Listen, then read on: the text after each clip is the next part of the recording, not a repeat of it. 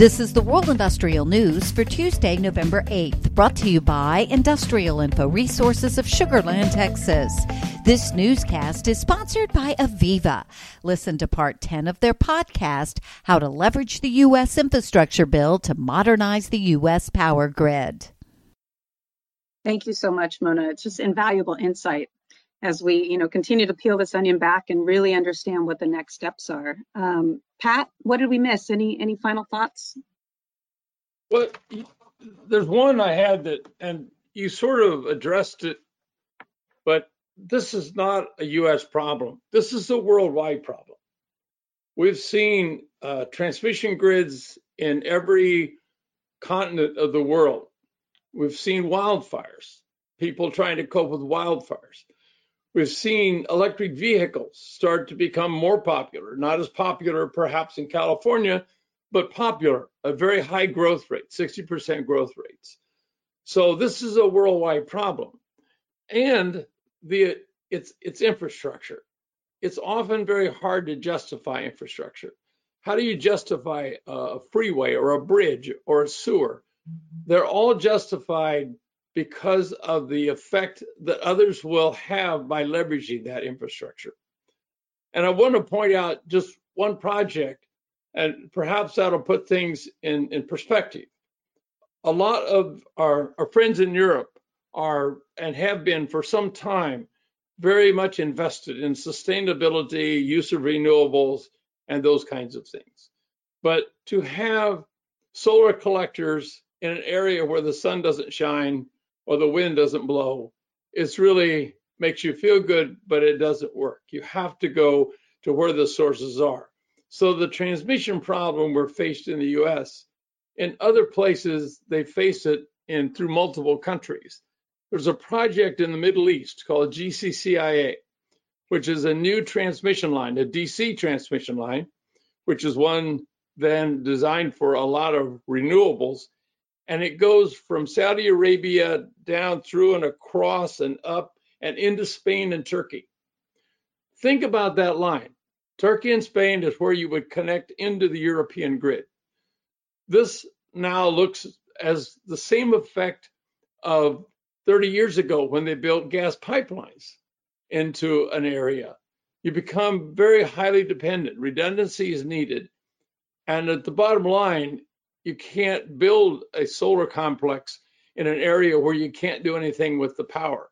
So these are very much an enabling uh, technology. And I'd like to point out they're not standalone. There was a project done in Southern California. It's called PowerLink that was done by, by Sempra years ago. And what they did is they built a transmission line from our Mojave Desert into the San Diego area. And this all goes with the same idea that you can generate the power from solar, you can generate it from wind, and you can use it in the cities and urban areas and industrial areas. But those don't coexist. And so we have to get the power from one to the other. And those are good examples of how the combined technology of intelligence at the edge and new smart grid are going to work together to make this basically a better a better living environment. And just one add at the end of this is that this is massive amounts of software. And I would remind everybody that software is very much a European and US driven project product.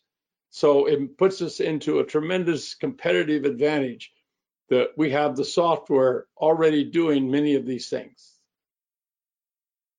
Awesome. Thank you so much, Pat. What fantastic discussion and insight. You know, I think we're just really scratching the surface here. So Thank you both, Pat and Mona, for joining us, and we'll look forward to continuing this uh, discussion. I can't wait to see what the next topics are. Thanks again. Thank you, Thank Megan. To hear the full podcast, search for IIR's Industry Today podcast on your favorite podcast provider. An estimated 35,000 people are expected to flock to the Egyptian resort town of Sharm el Sheikh this week and next for the United Nations annual conference on climate change. This annual climate pilgrimage comes amid reports from the UN that few nations are fulfilling their commitments to reduce emissions of carbon dioxide and other gases that worsen global climate change. Against this backdrop, reading the World Energy Report 2000 2022, produced annually by the International Energy Agency, spurs two conclusions. First, in the absence of an all out crisis, as we are witnessing today in Europe, governments face a vast challenge trying to control markets in ways that create short term consumer discomfort. Second, the IEA scenarios may be of limited utility, given that most nations are not even meeting their stated commitments around which the agency built its most basic business as usual scenario. Canada has released further details on tax incentives to support investment in clean energy generation, energy storage systems, and also clean hydrogen as part of the federal government's 2022 fall economic statement. Industrial Info is tracking $30 billion worth of renewable energy projects in Canada's power industry that have high or medium probability of moving forward as planned. Industrial Info is tracking nearly $11.5 billion worth of projects under construction in Ohio, ranging from large power plants to pet food manufacturing facilities. The industrial manufacturing industry, with $4.5 billion worth of projects, leads other industries in terms of overall value, followed by the power industry with $2.7 billion worth of projects underway. The company behind plans to build a $4.6 billion electric vehicle battery factory in the UK has narrowly avoided collapse after receiving last minute funding. According to reports by the BBC and the Guardian newspaper, Britishvolt, the company behind plans for the UK's first major battery plant, and unnamed backers have helped secure the short term survival of the company after it failed to draw down government funding. And the second largest aluminum extrusion company in the world, China Zhongwang, has filed for bankruptcy in China with massive debts estimated at $64 billion. For details on these and other breaking news, read the full stories at www.industrialinfo.com.